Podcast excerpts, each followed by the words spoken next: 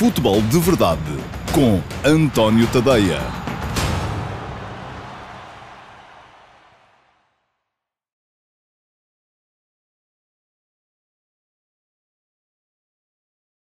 Olá, muito bom dia a todos. Eu sou o António Tadeia e este é o Futebol de Verdade de quinta-feira, dia 2 de setembro, de quarta-feira, perdão, dia 2 de setembro eh, de 2020. Eh, os dias são sempre uma complicação para mim. Bom, um, vamos hoje falar aqui de, uh, de mercado, mais uma vez, porque está na altura dele, não é? E uh, vou aproveitar a missão de hoje para traçar uh, diferenças e semelhanças e também para perceber a estratégia, nem que seja comunicacional, de Luís Filipe Vieira e de Frederico Varandas, que ontem, cada um à sua maneira, Luís Filipe Vieira através de uma newsletter do Benfica e Frederico Varandas através do Instagram, porque é um presidente aparentemente mais, quer dizer, é mesmo mais jovem, ia dizer aparentemente mais moderno, mas aquela coisa de falar aos jornalistas é que já não, já não se usa, não é? É uma chatice. Uh, bom, uh, e cada um deles veio, de certa forma, justificar as suas, uh, as suas opções e aquilo que tem sido a atuação de mercado dos seus clubes nos últimos meses e, sobretudo, nesta, neste defeso de 2020, o verão de 2020 tem sido um defeso absolutamente sui generis e sem paralelo na história do futebol, pelo menos desde que há mercado. Ora bem, já lá vou. Antes de uh, entrar nos temas do dia, uh, preciso de vos lembrar que o Futebol de Verdade vai para o ar todos os dias, uh, sempre ao meio-dia e meia, de segunda a sexta-feira, em todas as minhas redes sociais. no Facebook, no Instagram, no Twitter, no meu canal de YouTube, que vos convido a subscrever. Aliás, convido-vos a subscreverem e a seguirem-me em todas as redes sociais, porque há conteúdos diferenciados, numas e noutras. mas ia dizer, no meu canal de YouTube e também no meu site, o antoniotadeia.com, uh, através do meu canal de Dailymotion. Portanto, se vos falta ainda alguma destas redes para terem a coleção completa, façam um favor de lá chegar uh, e de subscreverem também, porque já disse, há conteúdos diferenciados, sobretudo no Twitter tem umas coisas diferentes, o Instagram também tem outras coisas diferentes, o Facebook é a base, e, aliás é onde eu tenho mais uh, gente a seguir-me, é também onde há mais gente a seguir as emissões do futebol de verdade. isso é absolutamente uh, evidente para mim. Uh, quem estiver a ver em direto o Futebol de Verdade pode deixar perguntas nas caixas de comentários, pode comentar, se achar que eu estou a dizer uma parvoíce, uh, pode dizer boa tarde, como disse agora o Josias Martins, muito boa tarde. Uh, para mim é bom dia ainda, porque ainda não almocei.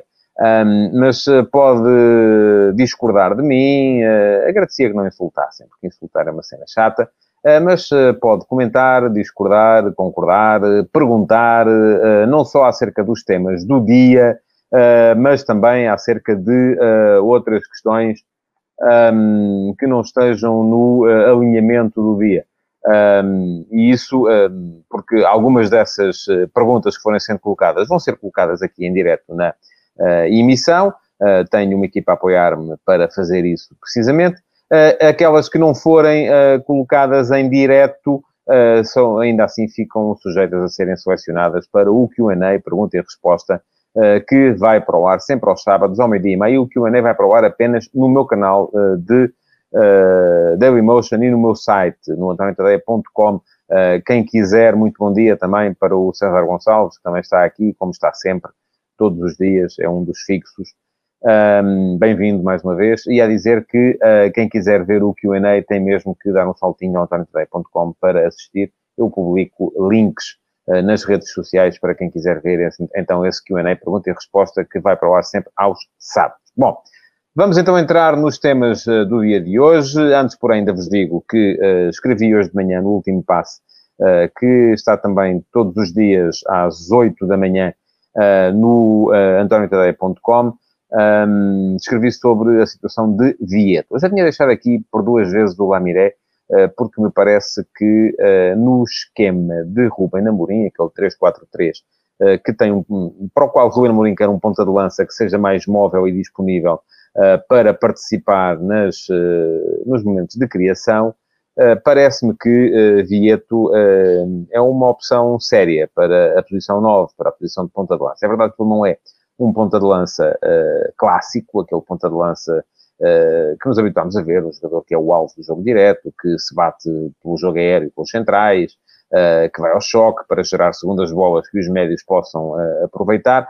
Uh, mas também não é isso que Amorim quer, por isso mesmo tem torcido um bocado o nariz à hipótese de contar apenas com Esporar e uh, Luís Felipe, que são jogadores mais de área, são jogadores mais uh, finalizadores, enfim, Luís Felipe é diferente, é um jogador mais, mais possante até do que Esporar, mas aquilo que Rubén Amorim aparentemente quer é um avançado centro que baixe mais para o espaço entre linhas, que venha mais participar um, no jogo de criação com o com os médios, eh, até para permitir depois a entrada para o espaço interior dos dois avançados que acompanham o avançado centro. Aqui eu chamo avançados interiores, enfim.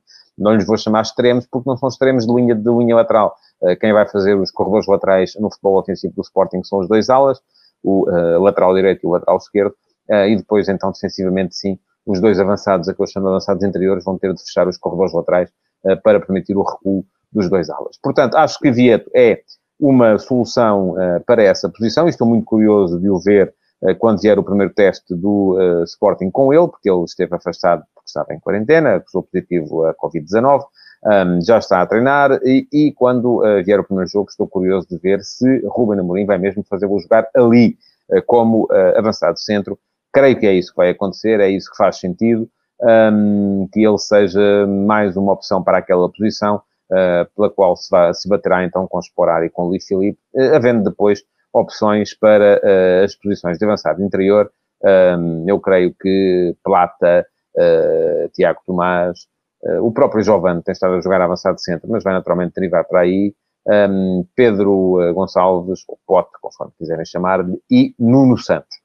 Parece-me que são essas as soluções. Já desisti da ideia de ver o uh, Pedro uh, Gonçalves jogar no meio campo, parece-me que é difícil, sobretudo fazê-lo coabitar no meio campo a dois com o Wendel, uh, mas creio que a posição de Pedro Gonçalves vai ser mesmo ali, um bocadinho mais à frente, como um dos segundos avançados. Pergunta-me o Nuno Cunha se o Sporting incluísse Roca Mesa no negócio à Cunha para o Sevilha. Seria o seis forte na construção de que o Sporting precisa? Grande jogador e não conta para Lopetegui. Olha, se não conta para Lopetegui, também é, à partida não, será, não fará grande sentido. Mas uh, não sei. Uh, vou deixar esta pergunta para sábado uh, e convido desde já que o. agora perdi o nome do. do, do era o Nuno Cunha. Convido desde já o Nuno Cunha a assistir à pergunta e ao QA do próximo sábado, porque com certeza vou falar disso no próximo sábado. Bom. Vamos seguir em frente, até porque o tema de hoje não é eh, a construção da equipa do Sporting, já falei dela quando o Sporting jogou, na segunda-feira passada, agora o Sporting jogou sexta e domingo, eu falei disso na segunda. Um, voltarei a falar, da mesma forma que espero voltar a falar amanhã da construção da equipa do Benfica, porque vamos ter hoje mais um jogo televisionado do Benfica, às 19 horas, Benfica Sporting Clube Braga, muito curioso de ver como é que uh, as duas equipas vão encaixar uma na outra, e, como é que, e aqui sim vai, vai dar para ver dois dos candidatos ao título, uh, um contra o outro, vai ser um jogo particularmente interessante.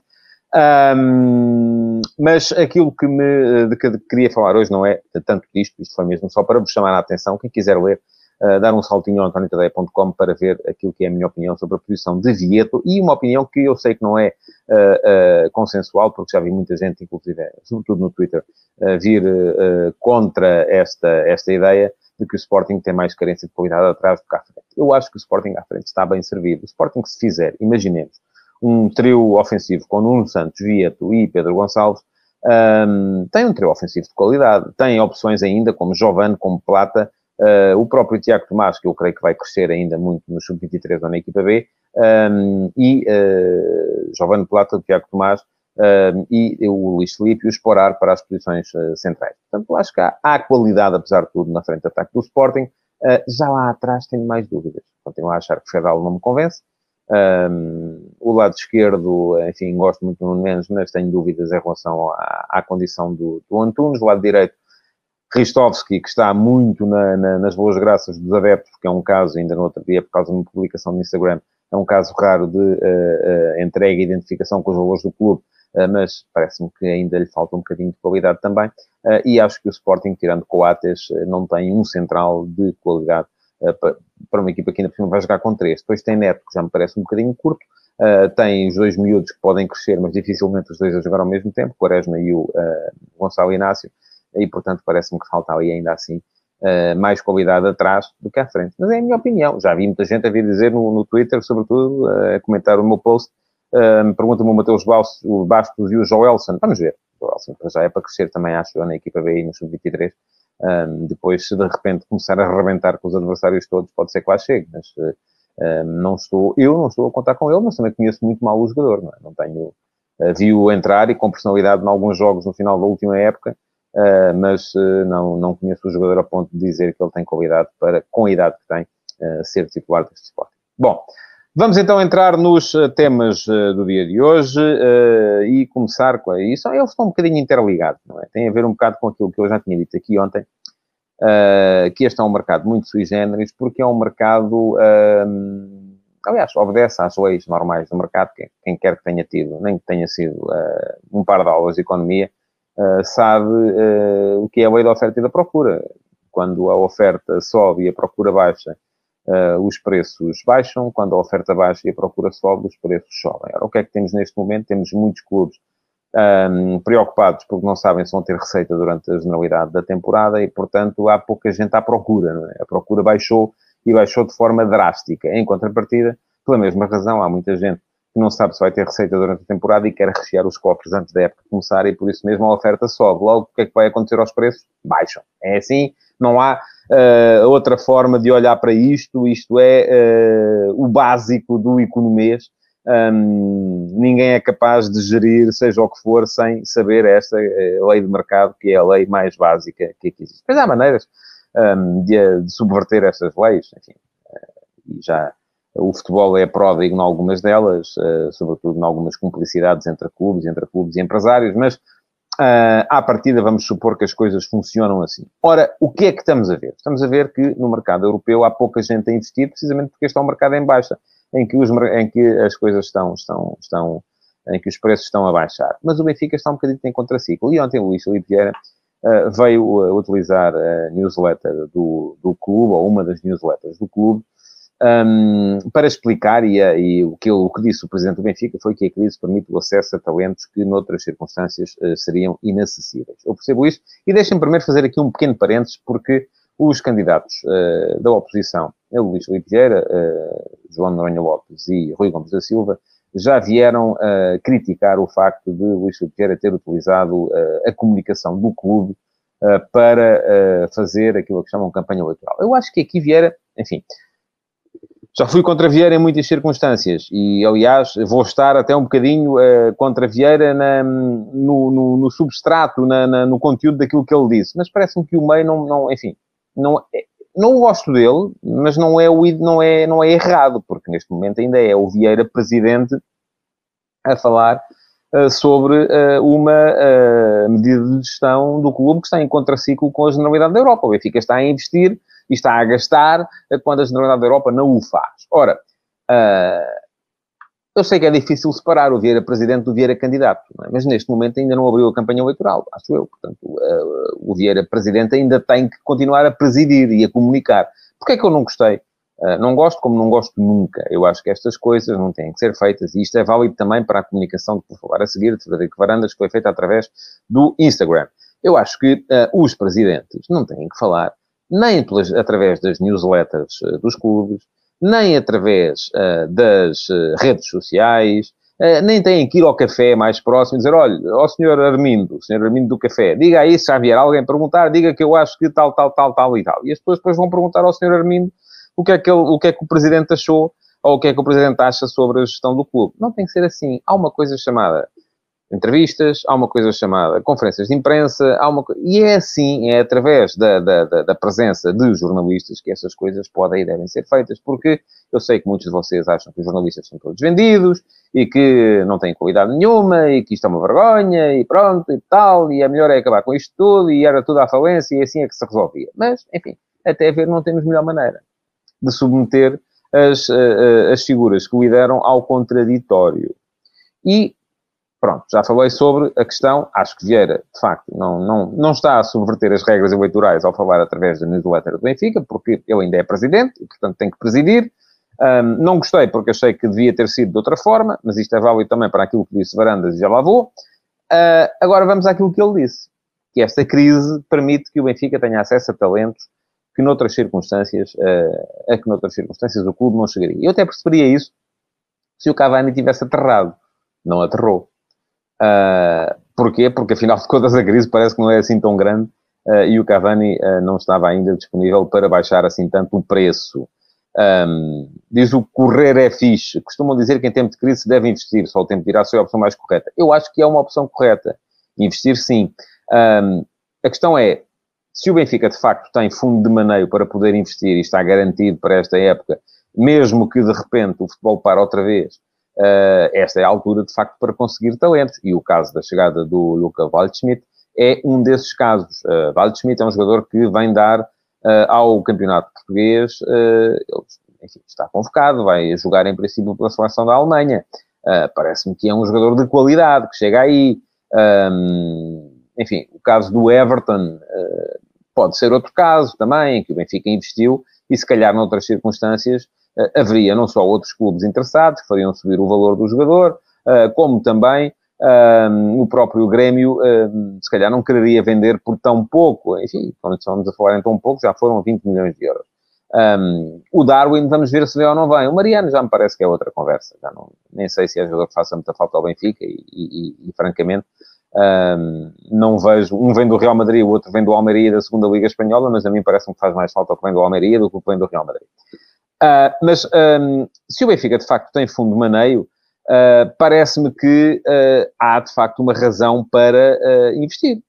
é, aliás, toda a gente diz, e esta é das coisas mais habituais para se dizer nestas circunstâncias, que o símbolo chinês para a palavra crise é o mesmo que é para a palavra oportunidade. Portanto, uma crise é sempre uma oportunidade para se investir. O futuro dirá, conforme um de vós escrevia aqui, se foi de facto uma boa opção ou não, e se o Benfica de facto tem condição para aguentar, se de repente não conseguir vender ninguém, porque as coisas. Uh, Parece-me, diz Meirano, que uh, Luís Ferreira falava, por exemplo, de Everton e Waldschmidt. Foi, disso que eu, uh, foi desses que eu falei também, porque me parece que é esses que a coisa se aplica. Aplicar-se-ia também ao Cavani, por exemplo. Já não tanto ao, ao Vertonghen, uh, porque me parece que, sendo um jogador de qualidade indiscutível, um, já não teria assim uh, tanto sítio para onde, para onde ir. Acrescenta ao Josias Martins que o Benfica não conseguiria o Cebolinha se não fosse a crise. Era isso que eu estava a dizer também. Portanto, um, veremos, uh, e à partida parece uma boa medida de gestão, investir no momento em que uh, o mercado está em crise, uh, mas isto depende também, não é qualquer um que o pode fazer. Agora vamos ver se os pressupostos de que Vieira falava, de que o clube, o Assad, está com uma situação económica invejável, se isso é mesmo assim ou não e uh, se conseguirá ou não uh, sobreviver a um mercado em baixo, a um mercado sem fazer vendas milionárias, como tem feito quase todos os anos. Em relação ao Sporting, uh, pois bem, Frederico Varandas também falou, não é? Este falou, entre aspas, porque eles vão de falar, mas não é com, com ninguém que se veja. Vieira falou com os jornalistas do Benfica e Varandas falou com um, o Instagram. Eu também falo para o Facebook e para o Instagram, mas eu não sou presidente de coisa nenhuma, nem tenho que me estar a, aqui a submeter uh, ao escrutínio dos, dos, meus sócios, dos meus acionistas. Uh, ninguém quer saber como é que eu giro a minha, a minha casa, não é? Era o que mais faltava.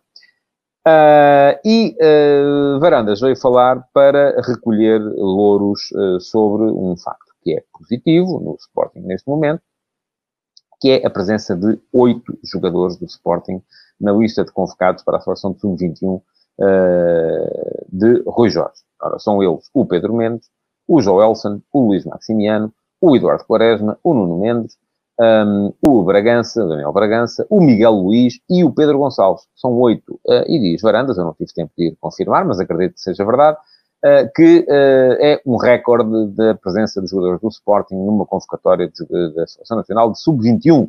E depois estica-se um bocadinho para fora de pé quando vem dizer que isto é a prova de que a nova política de investimento centrado no jogador e de formação e tal e tal e tal está a começar a dar resultados. Ora bem, é aqui que eu acho que ele se estica um bocadinho para fora de pé e vou explicar porquê as coisas estão sempre ligadas. E da mesma forma que no Benfica, uh, eu estive aqui a dizer que o investimento uh, é possível, de facto, por estar perante um mercado em crise, uh, no Sporting, a chamada de tantos jogadores da formação para a seleção de sub-21 é possível porque estamos perante uma equipa em crise.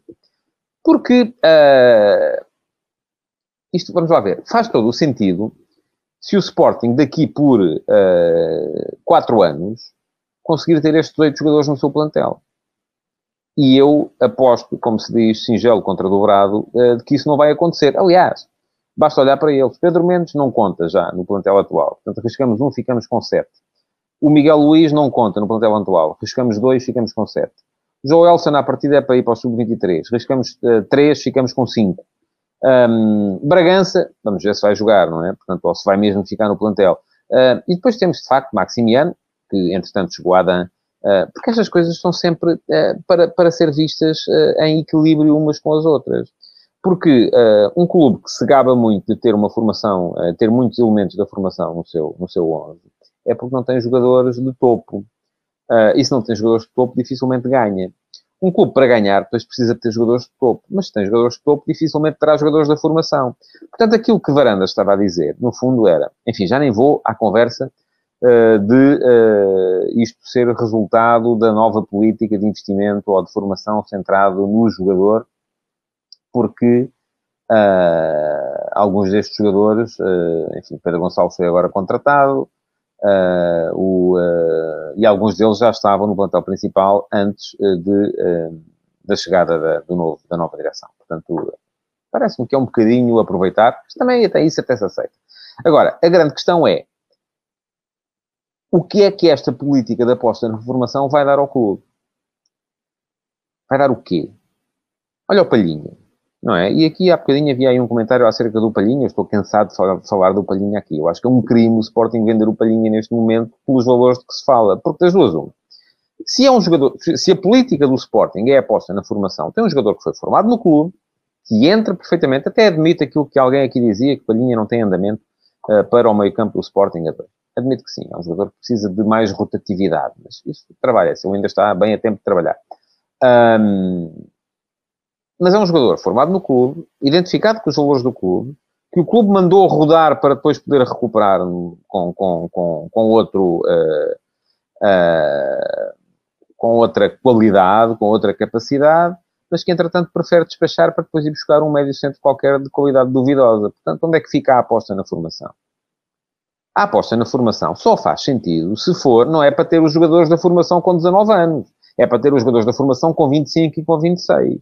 E se calhar até tem que sair um, se aparecer, ou dois, destes oito, se aparecer aí uma proposta absolutamente milionária. Mas não pode o Sporting continuar a achar que bom bom é ter os com 19, porque os com 19 não ganham. Uh, é, é, absolutamente uh, evidente que eles aos 19 anos não ganham campeonatos. Uma equipa feita com jogadores de 19 anos, já dizia Alex Ferguson, uh, e, e, e, toda a gente foi dizendo a seguir a ele, não se ganha campeonatos com uma equipa com base de jogadores com 19 anos. Um, diz o Paulo Ribeiro que o Palhinha é o melhor médio do Sporting, mas é o único que tem mercado do plantel. Ora, eu discordo das duas coisas. Primeiro, não acho que seja o melhor médio do Sporting, acho que o melhor médio do Sporting é o Wendel, se não contarmos Pedro Gonçalves como médio. E segundo, uh, tanto não é o único que tem mercado, que ele não tem mercado. E o Sporting anda aí a pô-lo em asta pública à espera que o CSKA chegue à frente com meia dúzia de milhões de euros. Ora, não faz sentido. Portanto, uh, o meu recado para, uh, diz o César Gonçalves, Geraldo Espadinha, Ryan Gold despacharam estes jogadores de futuro. Enfim, um, Geraldo esteve, enfim, não vou, não vou entrar por aqui, e o próprio Gold também, enfim, é, foi o melhor jogador da segunda liga, e vamos ver o que é que ele vai render na primeira uh, pelo Farense Mas uh, não vou entrar por aqui, porque senão não consigo chegar ao final do, do daquilo que quero dizer. Um, estava a dizer, portanto, que o, o recado para, para o que eu tenho para o Frederico Farandas, com, com o devido respeito, é um, que, de facto, faz todo o sentido ele orgulhar-se da presença de oito jogadores do Sporting na seleção de sub-21. Mas, a mim preocupar-me-ia que haja ali dois que ninguém sabe muito bem onde é que vão jogar. Logo, desses oito. Uh, e preocupar-me-ia, sobretudo, não, não saber, ou ter quase uh, certeza absoluta, que daqui a dois, três anos, destes oito, mais de metade já não estarão no clube.